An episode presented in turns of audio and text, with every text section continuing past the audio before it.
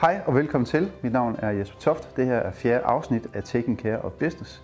I dag kommer vi til at tale om agilitet i øh, ledelse og i virksomheder.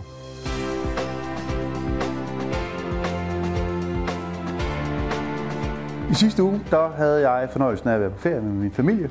Øh, jeg var igennem fem stater i USA og endte i New York. Og øh, jeg gik ned af Fifth Avenue på et tidspunkt og kunne se, at der var nogle af de her store hæderkronede butikker, der lukkede. Og der var simpelthen øh, ophørsudsalg på samtlige ni etager. Og jeg kunne også se, at der, der var en, en hulens masse butikker, hvor at den der kundestrømning, den simpelthen bare ikke var der. Jeg var også inde i et, øh, selvfølgelig jeg var i USA, så jeg var inde på sådan en shooting range, hvor det væltede med mennesker. Øh, og det var ikke fordi, at det var en hel masse våbentosser. Det var i, øh, i øh, Massachusetts, hvor de har en meget liberal øh, og meget restrikt øh, våbenlov. Så der var ikke alle de her øh, trigger-happy fyre. Men de havde simpelthen et oplevelsescenter, hvor du kom ind og blev kørt igennem det hele. Og det er jo to vidt forskellige øh, oplevelser. Og, øh, og den her forandring, at, at virksomheder de flytter sig ret hurtigt, synes jeg er mega spændende. Og, øh, og for at dykke ned i den problemstilling, så har jeg inviteret dig, Martin Frederiksen. Øh, jeg ved ikke rigtigt, altså, jeg, jeg, da jeg sad og forberedte mig til det her, så skulle jeg sådan lige prøve at, at lave et rigsag, hvem du er. og øh, og det, det blev et langt CV. Øh, du har jo været en af stifterne bag Synkron, der var et, øh, et, et, et, de første CMS'er. Øh, du har været partnerdirektør i Clean, en, en meget kompetent IT-virksomhed øh, eller digital øh, forretningsudviklingsvirksomhed.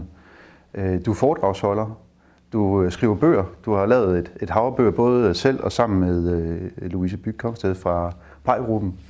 Øh, du har, det er ikke så lang tid siden, du var i Sao Paulo og, og holdt foredrag på, på Vitex, og, øh, og du er stifter og direktør af Kaching, der er, øh, hvad skal man sige, det er vel omkalfatring af, af hele måden at, at lave kasseapparatsystemer på.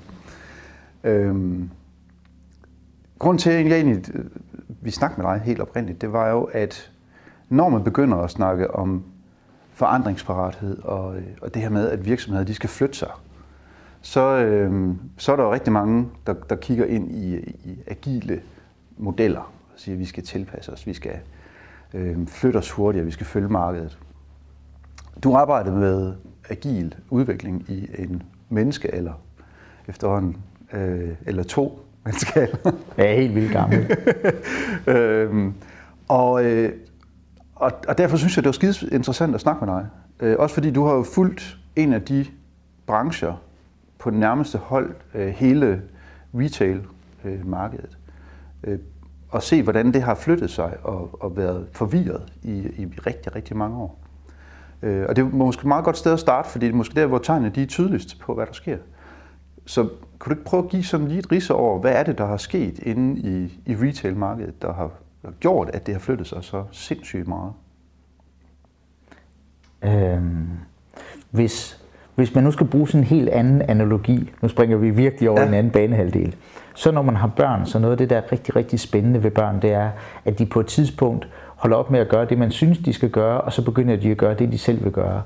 Og vi ved jo godt, at de børn, som vi får, at de ender med at blive voksne på et tidspunkt, og vi ved også, at verden den ender med at blive anderledes, så det er ikke os, der skaber den forandring, men det er børnene. Hvis man nu lige har det i baghovedet, så den her uvårende teenager inden for øh, detailhandel, det er jo e-handel.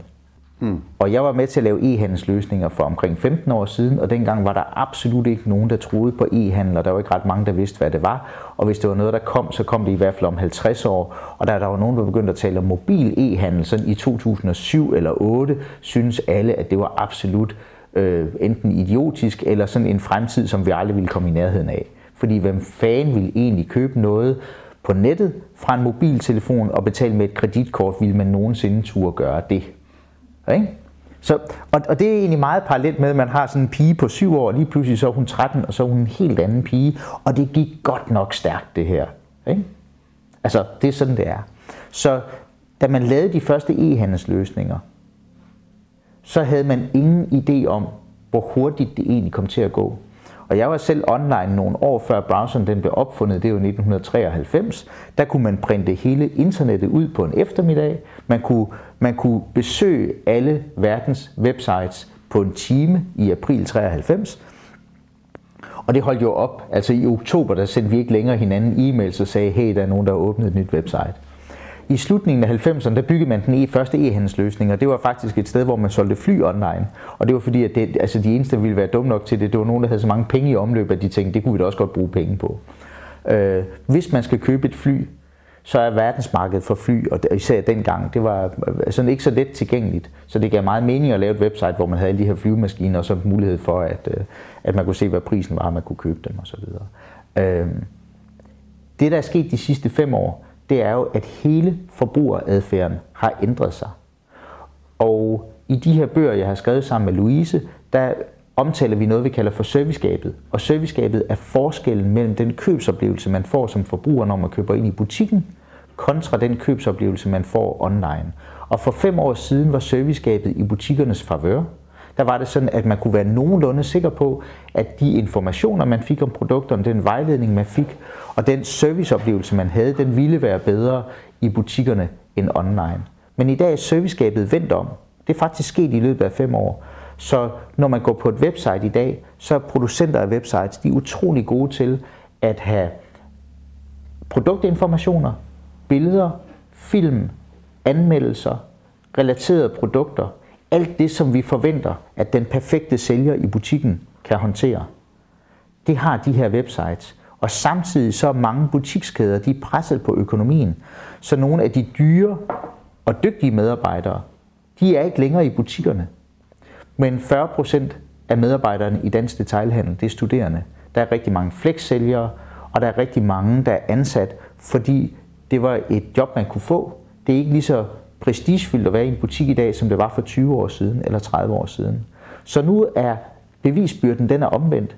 Man har rent faktisk en bedre serviceoplevelse i mange tilfælde, hvis man køber ind online i stedet for i butikkerne. Og det er derfor, man ser den her ekstreme omvæltning i hele øh, butiksbilledet, hvor vi kan se, at vækstraterne i butikkerne er fuldstændig flad eller negativ, og online, der hvis man har en omsætningsstigning på 15% om året, så må man sidde i bestyrelseslokalet og spørge sig selv, hvad fanden foregår der, siden vi ikke vokser hurtigere? Fordi det er lavere end gennemsnittet.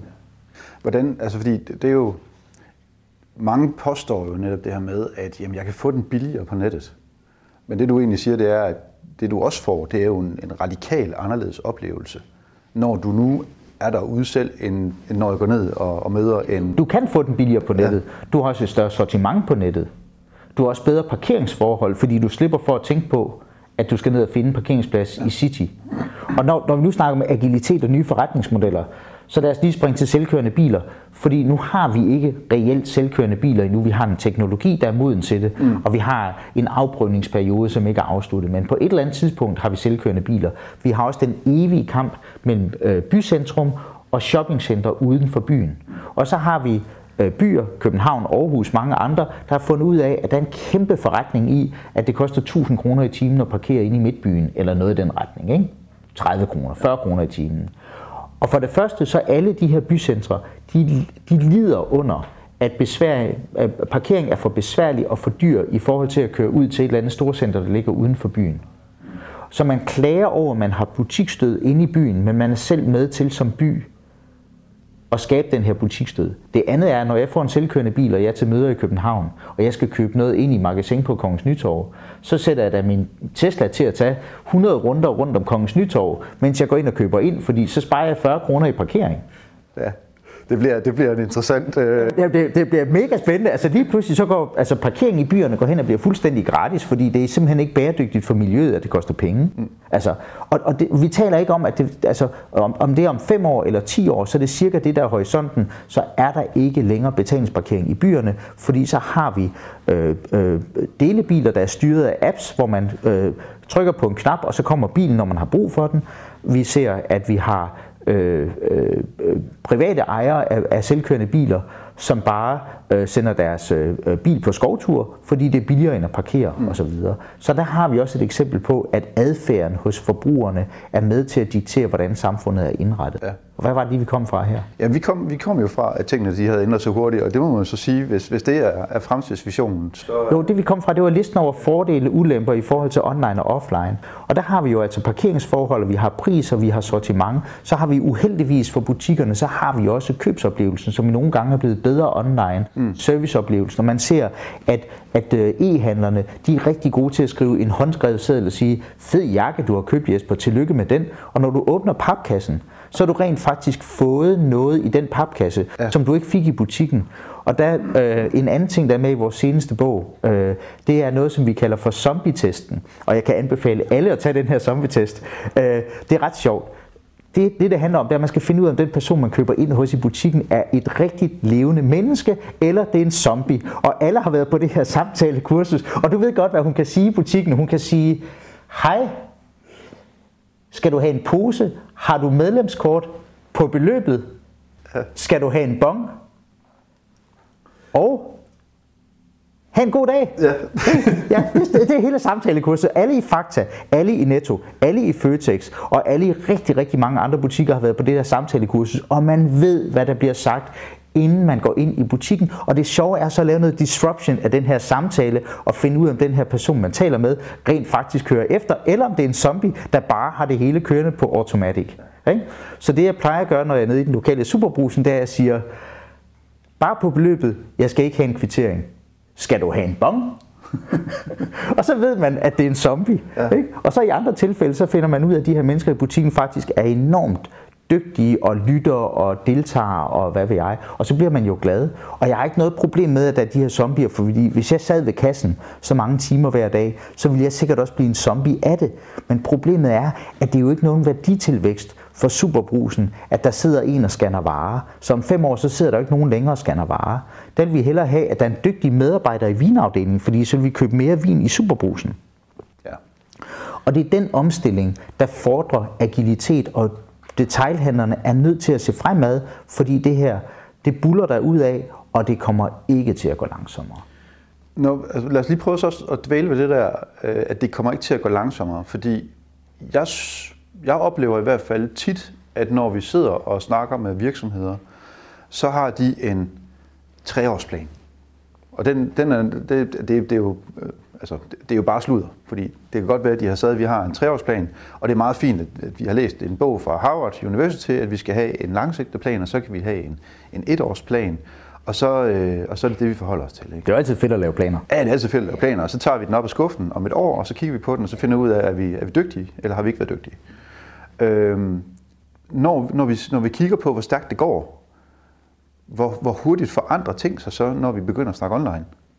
Okay, allerførst, hvis vi nu starter med din mobiltelefon, kan du huske dengang, hvor der kom en Pentium-computer? Ja, for jeg, jeg solgte øh, IT tilbage i... Okay, og hvad kostede en Pentium-computer? Jamen, den kostede det samme, som den gjorde i dag. Ikke? Altså, den var, øh, den, var den havde en masse ting. Og vi, 10.000, 20.000, 30.000 ja. kroner, det var sådan prisniveauet for en Pentium, ja. ikke? Og det var det sidste skrig i computing der i 90'erne. Ja. Det var fuldstændig vildt. Ja. Når du kigger på din mobiltelefon i dag, så din mobiltelefon, den du har lige nu, det er den bedste mobiltelefon, du nogensinde har haft. Det er vi enige om. Ja, det er vi enige. Okay. Det er også den dårligste telefon, du nogensinde vil få. Ja. Fordi den næste telefon, du får, den er endnu vildere end den, du har. Ja. Og den telefon, du har, det er sådan en iPhone 7, 8, 9 stykker et eller andet. Ja. Ikke? Øh, 9'eren findes ikke, men oh well. Mm. Øh, den er nok mellem 5 og 10.000 gange hurtigere end den her Pentium fra 90'erne. Ja. Så du, i dag har du en computer i lommen, der er mange, mange tusind gange hurtigere end den Pentium-computer, som du havde i 90'erne. Men til, faktisk til en lavere pris, og så har den også kamera med, og den kan ja. alt muligt. Og, og, og pointen i det, det er, at teknologiudviklingen, den går altid langsomt, når vi kigger øh, fremad, fordi vi tror ikke, at det kommer til at gå hurtigt. Mm. Men når vi kigger tilbage, så når vi kigger t- øh, i min barndom, mm. der var der ikke personal computers, der var ikke tegneprogrammer, der havde vi papir, vi havde farveblyanter. Når jeg fortæller mine børn, at øh, der ikke var internet, mm. øh, du lavede en pind. Og så videre, altså det, altså, det rigtige svar fra et barn, det er, hvordan kom du så på nettet? Ja. Ikke? Når du nu ikke havde en smartphone, hvordan kom du så på nettet? Mm. Ja, det var jo så fordi, at det, det gjorde man ikke. Så gik man ud i skoven, og så fik man hudafskrabninger på knæene i stedet for. Men når vi kigger på et internetår, mm. sammenlignet med et rigtigt år, så er øh, udviklingen på internettet, den er så hurtig, at når der er gået 12 måneder, så er der gået fire år på internettet. Et internetår, det er tre måneder. Og man er nødt til at køre sin virksomhed, hvor man tænker, at vi har hele tiden de her to spor. Vi har den her dagligdag, hvor vi har nogle mennesker, der skal lære at arbejde sammen. Vi har en ny person, der bliver ansat. Den her person skal ind i organisationen. Vi skal lære vedkommende vores kultur, vores arbejdsprocesser, skabe relationer til kunderne. Det går i det tempo, det altid har gået. Og så samtidig har vi en teknologiudvikling, som bare er i fire gange tempo, og der er man nødt til at køre organisationen i de her to forskellige hastigheder, mm. fordi det er sådan, verden fungerer. Men, men altså det er jo, jeg synes jo, det giver super meget mening, også fordi når man er i en teknologisk virksomhed, der udvikler sig hurtigt, øh, vi har nogle af de systemer, vi arbejder med, når vi beder dem om en roadmap, så bliver de sådan en lille smule, jamen det ved vi ikke helt, fordi det ændrer sig i næste måned. Øh, altså det, vi bliver nødt til at forholde os til, at tingene ændrer sig i næste måned. Samtidig med, så arbejder vi også med nogle organisationer, hvor Jamen, vi har lige lagt budget for 19. Ikke? Øh, okay, hvad skal I lave i 19? Jamen, vi skal lave cirka 20 procent mere, end vi lavede i 18. Det, og, og så, og så... Når, når det sker, sådan en stor del af forklaringen på, at det sker på den måde, det er, at dengang, hvor du blev opdraget, og når du opdrager dine børn, så har du altid lært dine børn, og du er selv blevet opdraget til, at du skal gennemføre det, du er begyndt på. Mm. Det er den ene ting. Det andet er, at du skal have en plan for, hvordan du gør det. Mm. Og det betyder, at når, øh, når øh, en, en, en pige eller en dreng er 5 år gammel eller 6 år gammel, og der skal ryddes op på værelset, så som forældre, så begynder man at lære det her barn, at så gør du det her først, og så gør du det her, så gør du det her. Og så får vi på en eller anden måde, så får vi sådan en, en læring øh, som mennesker i Danmark, så får vi sådan en læring, der handler om, hvordan vi har en struktureret tilgang til tingene, hvordan vi løser problemer ad gangen, og hvordan vi rent faktisk godt, vi kender godt processen fra start til slut, så vi ved, at når vi starter på den her måde, så kan vi afslutte det på den her måde, så lærer man, at det tager 20 minutter at rydde op på sit værelse, eller hvis det var mit værelse dengang, så tog det nok en time, ikke? Men, men, men det er den måde, vi lærer det hele på. Ja. Problemet er, at nu står vi med nogle teknologiske forandringer, der er så hurtige, at når vi går i gang med noget, så ved vi faktisk ikke, hvor det ender, men fordi vi er opdraget til det, så prøver vi at holde fast i ideen om, at alting skal have en plan. Mm. Og det er en kæmpe udfordring, både for medarbejdere, men også for direktører og for bestyrelser, at erkende, at man rent faktisk er i en moderne virksomhed med moderne teknologi, hvor man ikke kan se 12 måneder ud i fremtiden, hvor man kan se 3 måneder ud i fremtiden, fordi det er et internetår, og så kan man have en prognose for de næste 9, og så er der dele af vores forretning, hvor vi kan have langtidsplanlægning, og så er der dele af vores forretning, hvor vi ikke aner, hvad der kommer til at ske. Hmm. Men hvordan, altså det, fordi det kommer til at crashe med en klassisk budgetlægning. Altså, jeg, ja. jeg, har, jeg var blevet engang ansat i en, i en BEX, hvor min første opgave det var at, at lægge en tre, et treårs øh, budget, salgsbudget for mine kunder, som jeg ikke havde mødt endnu. Det var en meget interessant oplevelse. Øh, jeg har, jeg har siden da haft en lille smule aversion mod at lægge de der lange planer, for jeg kunne jo godt se, at en hvad, måned... Du ramte ikke tallene, eller hvad? Nej, jeg, altså, jeg, jeg havde ikke engang de kunder, som jeg troede, jeg havde, da jeg gik i gang. Øhm, og, øh, og det, det var faktisk en meget fin kobling til, til lige præcis den her problemstilling, som, som jeg i bund og grund gerne vil snakke med dig om. Det var lige præcis, når vi taler om at bruge en agil tankegang i en virksomhed, der måske har haft et konservativt mindset indtil nu. Hvordan fanden tager man hul på den problemstilling, når man sidder som ledelse, kigger på sine budgetter, man kigger på sine prognoser, man kigger på sit dashboard, der har øh, år til dato og, og alle mulige ting og sager, og så skulle gå ud og begynde at forklare sin omverden og måske sin bestyrelse, at jamen prøv at venner, det kan godt være, at I er vant til det her, men, men verden ændrer sig så hurtigt, at det giver ikke mening. Hvordan, hvordan delen bryder man det ned i nogle spiselige stykker for, for nogle beslutningstagere og for nogle investorer og, øh, og, skulle, og skulle æde den? Fordi det synes jeg, det er en kæmpe stor problemstilling. Men, men det er det også, og kan man sige, kan i den problemstilling, det er, når man gør noget, man aldrig har prøvet at gøre før, så har man ikke nogen erfaringer. Mm. Man ved ikke, hvad der er for et team, man skal have sat, man ved ikke, hvad nogle målsætninger, der er realistiske. Mm. Man kan ikke vurdere, om prisen på et projekt, man går ud og køber ude i byen, om den er rigtig eller ej. Nej. Man kan ikke vurdere, om kvaliteten af det, man får, om den er god eller ej. Og allerførst så skal man erkende, at det er det der vilkår. Man er nødt til at spille de kort, man har, i stedet for at bede om nye kort. Mm. Altså det, det kommer man ikke nogen vegne med. Og der kan man sige, at hvis man ser virksomheden som sådan en, øh, en kasse af aktiviteter, nu har vi de her aktiviteter, vi skal gennemføre i 2019, mm. så er vi nødt til at have en kasse inde i kassen, som er sådan nogle ikke planlagte aktiviteter, eller uforudsete aktiviteter, eller steder, hvor vi vil eksperimentere. Og så må man selv bestemme, hvor stor størrelsen skal være på den her boks, som skal være det, der er fremtiden. Men hvis man ikke har den her boks til fremtiden og siger, her, der har vi egentlig dybest set sat noget budget og nogle ressourcer af, uden at tage stilling til nøjagtigt, hvad det skal bruges til, mm. fordi det skal vi finde ud af undervejs. Ja. Mens alt det andet, det, det skal køre videre, ikke? Så hvis man ikke har lavet den øvelse, hvis man siger, at alting det skal være sådan nogle planlagte aktiviteter, så er man sikker på, at man, er, at man fejler. Mm. Man er også sikker på, at man ikke er fremtidens virksomhed. Fordi det er nede i uh, den her boks, at de her teenagebørn, de kommer til at vokse op, og de bliver fremtiden. Og hvis der ikke er noget plads til de her teenagebørn nede i den her, det var en uheldig metafor efterhånden, med børnene nede i boksen og sådan noget, men, men, men du forstår, hvad jeg mener. Ja. Men, men, men man er nødt til at have det her frirum, hvor vi siger, at vi har nogle planlagte, uplanlagte aktiviteter. Mm. Det er simpelthen forudsætningen for, at der kommer til at være en virksomhed om 5 år eller om 10 år. Man kan jo godt have sådan noget agil budgetplanlægning, hvor man på samme måde som når man laver et roadmap kan have tre måneder frem, der ved vi, at vi skal lave det her, så har vi en prognose for ni måneder, kan man også godt have en øh, rullende budgetrevisioner. Det er noget af det, jeg ser mere og mere i, øh, i de selskaber, hvor jeg sidder i bestyrelsen, mm. eller har været med i ledelsen, eller har været med som rådgiver, at man i stigende grad begynder at se på, at vi godt nok laver et budget for 2019, men vi har rent faktisk planlagt, at der skal være en budgetrevision hvert kvartal, fordi der er nogle dele af vores forretning, som er så meget påvirket af omverdenen, at vi kan ikke, vi kan ikke kontrollere og, og tro, at vi har en plan, der holder mm. hele året. Så altså, det kan godt lade sig gøre, det er det, du siger. Men ja, skal, ja. man skal bare øh, gå ind og, og lægge et skelet, der i bund og grund er bygget til at være vi, vi, vi rammer ind i noget lige om lidt, vi ikke ved noget om.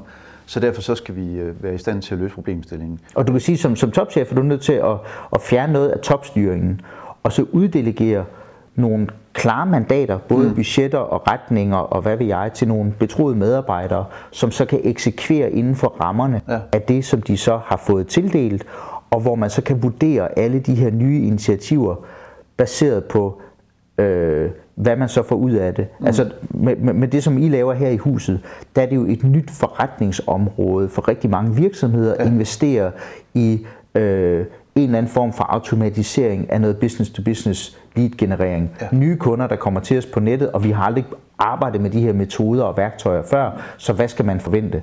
Ja. ja, det første man kan, det er, at man kan sætte 100.000 kroner af til et, til et projekt. Så kan man starte op, så kan man se på de penge, man har brugt, ja. og sige, hvad har vi så lært af det, og hvad sætter det af retning for vores forventninger fremover. Mm. Så kan man vælge at sige, det her det kunne vi ikke bruge, eller man kan vælge at sige, nu, nu satser vi det dobbelte, fordi ja. vi kunne se, at vi havde en begyndende effekt. Ja. Og det er jo det, vi har set i hele online markedsføring i forbindelse med online salg og retail og hvad ved jeg, at tidligere brugte man alle sine annoncekroner i aviserne, nu bruger man sine annoncekroner online, og der har hele tiden været en forskydning. Jeg var til et møde hos øh, Google i, øh, i Kalifornien på et tidspunkt, hvor jeg så nogle øh, øh, rapporter, de havde lavet, og de er jo selvfølgelig ikke uvildige, mm. og det er, det, er, det er nogle år siden efterhånden. Men det, der var interessant, at der på det tidspunkt, der brugte marketingchefer 9% af deres budget på online annoncering, og forbrugerne var i kontakt med online medier 44% af tiden. Mm. Så vi bruger 9% af pengene for at ramme forbrugerne, som er gået over på de her medier, men vi bruger altså 91% af pengene på at bruge på at annoncere de medier, som forbrugerne er ved at forlade, og ja. som de i høj grad har forladt. Men det, det åbner så over for hvad skal man sige, nogle af de tegn, som man i hvert fald kan identificere i de her organisationer. Hvad er det, vi, vi, vi rammer forkert? Det vil sige, det du lige har nævnt her, det er jo blandt andet noget med at at måle på tingene. Altså, at vi, vi laver nogle små ting, vi finder ud af, om de virker. Hvis de ikke virker, så dropper vi dem igen. Øh, hvis de virker, så gør vi noget mere af dem. Ikke? Altså, det, er jo, det er jo sådan... Der, der er faktisk noget indbygget ironi her, fordi, fordi i gamle dage, så sagde man jo, at hver anden marketingkrone er spildt. Vi ved bare ikke, hvilken en. Nej. Det er jo en eller anden reklamemand fra 50'erne eller 60'erne, jeg kan ikke huske, hvem det er. Men det sjove er, at der er rigtig mange, der har valgt en karriere inden for marketing, fordi de gerne vil lave noget, der ikke har med tal at gøre. Oh. Ikke? Og det har jeg aldrig og, oplevet. Og, og det, det har jo kun noget med tal at gøre i dag, fordi i dag så kan vi måle næsten alt. Ikke? Så når man har valgt det her, fordi man gerne ligesom vil lave noget som sådan noget, det kommunikation, og det er ikke sådan noget, man, det er ikke Deloitte, og det er ikke regneark, og hvad ved jeg, ja. så finder man ud af, at marketing i dag, det er regneark. Ja, det er det. Øhm, det, som jeg, jeg synes er en, øh, en interessant problemstilling, som du, som du også påpeger øh, det er jo, at vi bliver nødt til at have noget øh, forudsigelig uforudsigelighed. Mm-hmm. Vi bliver nødt til at, øh, at, at have tillid til de mennesker, vi omgiver os med, og omgiver os med nogle kloge mennesker, som der ved bedre. Øh, det du også nævnte, det var jo, at de mennesker, der sidder i nogle bestyrelser eller nogle ledelser, skal anerkende, at de måske ikke, altså deres kompetencer ikke rækker langt nok til at kunne træffe altså de her komplekse beslutninger. At de skal i højere grad øh, have folk, der er, er klogere på området, involveret. Øh, hvad, hvad, hvis vi nu skal prøve at, at give de her mennesker, øh, der, der sidder og kigger ind i en øh, 12-36 måneders øh, plan, må konstatere, at den ikke holder. Øh, de, skal, de skal til at træffe nogle andre beslutninger. Hvad er det for nogle beslutninger, de skal begynde at træffe, som der er nye for dem? Mm. Faktisk så tror jeg, at rigtig mange ledere i dag langt hen ad vejen træffer nogle gode beslutninger. Men der er noget med, hvor meget man skruer op for den ene type beslutninger, hvor meget man skruer ned for den anden. Mm. Så jeg tænker, at det her det i høj grad handler om, at man skal have mod til at skrue op for de her beslutninger, som er de usikre beslutninger. Ja. Jeg ved godt, at man har et ansvar for, at man har, et, øh, at man har en sund forretning, man tjener penge ja. osv. Men, men øh, men tidligere var verden nok sådan, at der var en højere grad af forudsigelighed. Ja. Og, og, og det har vi ikke længere, fordi vi har en globalisering, vi har konkurrence fra Kina, vi har øh, internettet, vi har øh, hvad det hedder, øh, inden for retail for eksempel er der mange kanalkonflikter nu, fordi vi har øh, brands, øh, for eksempel Nike, der skruer ned for antallet af butikker og begynder at sælge direkte til forbrugerne i stigende grad og begynder at konkurrere med deres eget forhandlernet, og ikke er bange for at gøre det, fordi deres, de vurderer deres marginal på at sælge direkte til forbrugerne er så høj, at det kompenserer for, at de har færre butikker, der sælger deres produkter. Vi har også konflikter, hvor vi har øh, virksomheder, der sælger til øh, agenter, eller forhandlere eller partnere, der sælger videre, og hvor de også begynder at sælge direkte til forbrugerne, ikke kun øh, Øh, ikke kun business to consumer, men det kan også godt være business to business. Mm. Så der er alle mulige måder at købe ting på i dag. Og, øh, og der skal man nok interessere sig for at starte 10 eksperimenter, i stedet for at starte et. Mm. Så hvis man er virksomhedsleder, så skal man sige, at man skal erkende, at man er inkompetent. Man skal erkende, at man rent faktisk ikke ved noget om, øh, om, om om alt. Mm. Og så skal man begynde at søsætte alle de her eksperimenter, hvor man har betroet folk til at køre de her eksperimenter, og hvor man så kan vurdere, hvilke nogle eksperimenter, der er levedygtige, så skal man skrue op for dem, og så skal man så skrue ned for nogle andre. Mm. Og der, hvis man skal træffe en parallel, trække en parallel, som kan være lidt en, okay, lidt en provokation, ikke? men så har vi jo over for erkendt inkompetence, er der jo det, som vi kan kalde for ikke erkendt inkompetence. Og her kunne jeg godt tænke mig at nævne de her nye jægerfly, som man er på vej til at købe i Danmark, hvor man altså investerer 1 milliard per fly, man køber. Og man køber vel at mærke sidste skrig, kampflyet, der aldrig har været i kamp, kampflyet, øh, der selvantænder øh, på grund af en kortslutning i nogle elektriske installationer. Der er et fly, jeg tror det var i North Carolina, der brændte af. Der var et kabel, der lige var isoleret dårligt, så det kostede lige en milliard. Det var godt nok ærgerligt, men shit happens, og så videre. Og en af mine venner, han har beskrevet de her nye fly som luftens IC4-tog. Jeg synes, det er mega godt. Men, men jeg tror, at vi kommer til at se om 5 år eller 10 år, at det her det viser sig at være luftens IC4-tog. Mm. Og jeg tror, at det ville have klædt beslutningstagerne her at sige på meget vestjysk, lad os nu lige se det virke for nogle andre først.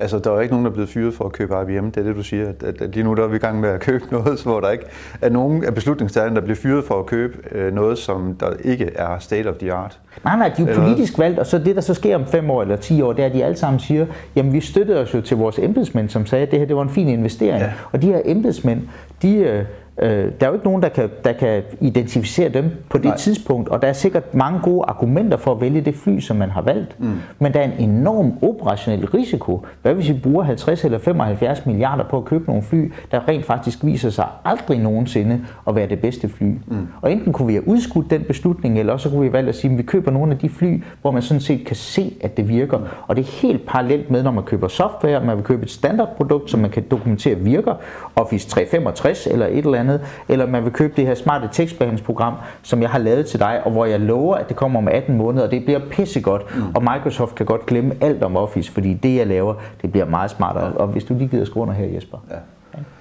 Så, så der er noget, der handler om mod, der er noget, der handler om at erkende sin egen øh, inkompetence, øh, omgive sig med nogle klogere mennesker, øh, kalkuleret risici, øh, og, og, og også hvad, skal man sige, kaste sig ud i noget, der er en lille smule øh, angstprovokerende ja. og, og nytænkende. Ja.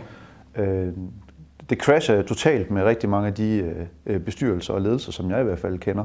Mm-hmm. Så det kræver også, at, øh, at hvad skal man sige, er de her, at, nej, lad mig stille et spørgsmål på en anden måde. De virksomheder, og det er med en retorisk det her, de virksomheder, som der ikke formår at omgive sig med kloge mennesker, øh, teste nogle ting af, øh, kigge på den teknologiske udvikling på et meget, meget kortere tidsspænd.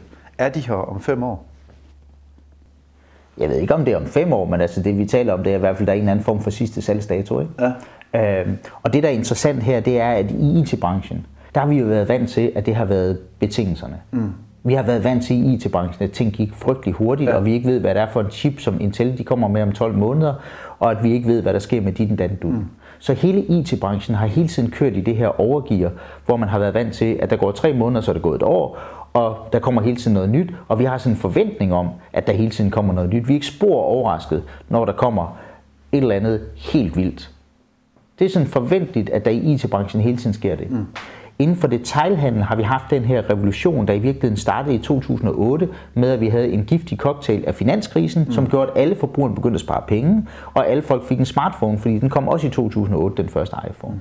Så kombinationen af de her to ting gjorde, at de store detailhandlere de lukkede butikker, fordi folk de holdt op med at bruge penge. Så stod de med en stor mængde forbrugere, der manglede varer, og tænkte, hvis vi nu bygger nogle små, øh, eller nogle få centrale varelager og begynder at sælge ting online, så kan vi måske genvinde noget af det, vi har tabt ved, at vi lukker fysiske butikker. Vi har en reduceret omkostningsstruktur, og vi kan stadigvæk levere det samme antal varer, det samme sortiment og til de samme forbrugere. Mm. Og det gjorde jo så, at hele det her marked for detailhandel, det begyndte på sådan en kæmpe bølge over mod online, som slet ikke er slut endnu, mm. men hvor man på et eller andet tidspunkt finder det rigtige niveau. Ja. Og selve butiksmarkedet er delt op i, at vi nu har high-end, hvor vi har nogle butikker, hvor man får ekstremt god kundeservice, og hvor du er villig til at betale prisen for det, du køber, fordi ja. du får den der kundeservice. Og vi så har economy extra segmentet. Og det betyder også, at i dag har vi sådan en forbrugertrend, som man kalder high meets low, som handler om, øh, at øh, for eksempel mine sko i dag er sådan nogle italienske sko, som er ret dyre. Mm. De er købt i Toskana. De er købt i en special butik, og det er luksuskvalitet. Og det her, det er en Abercrombie Fitch polo, som jeg har købt på tilbud på nettet. Mm. Det er helt okay. Man køber den billige t-shirt, det dyre bælte, eller hvad vi er. Man mixer. Mm. Men midtermarkedet, der hvor du går ind til Henriette i den her tøjbutik, og hun ikke ved noget om produkterne, og hvor priserne er gennemsnitlige, sortimentet er gennemsnitligt, og hvad ved jeg, der tager du en eller anden skjorte på, og så siger Henriette, kæft, du ser godt ud i den her skjorte, Jesper. Mm. Uanset hvad du tager på, så ser du bare godt ud i det, fordi hun skal bare sælge dig noget, fordi så står hun i øvrigt og tjekker Facebook Mobile, fordi hun skal ud og, og rejse med Emma, og, mm. og, og, og det er virkelig det, hun interesserer sig for. De butikker, de lukker. Mm. Den bølge, den kommer inden for industrien nu, fordi vi har Industri 4.0, vi har Internet of Things, vi har øh, milliarder af devices, der kommer online over de næste 10 år, og det er en bølge, der er godt i gang. Vi får smart cities. Alt, hvad der sker inden for industrien, det kommer til at forandre sig i nøjagtigt samme lynhurtige tempo, som det skete inden for detailhandlen. Og industrien er ved at vågne op, mm. og det er sådan set rigtig godt. Og vi har i Danmark, der har vi en kæmpe stor vækst inden for hele det område, der handler om robotter og automatisering og kunstig intelligens og machine learning, og det er super fint. Men der er nogle virksomheder her, som tror, at det først er om 15 år, at det sker, mm. og de kommer ikke til at være der og opleve det. Mm. Så øh, med sådan en punchline, så, så, så tænker jeg, at det er en meget god afslutning på, ja. øh, på samtalen. Øh, Markus Frederiksen, tusind tak, fordi du vil være med i, øh, i den her udsendelse. Og øh, tak fordi, at øh, du så eller lyttede med. Husk, at du kan finde Taking Care of Business på både Spotify og iTunes. Tak for i dag.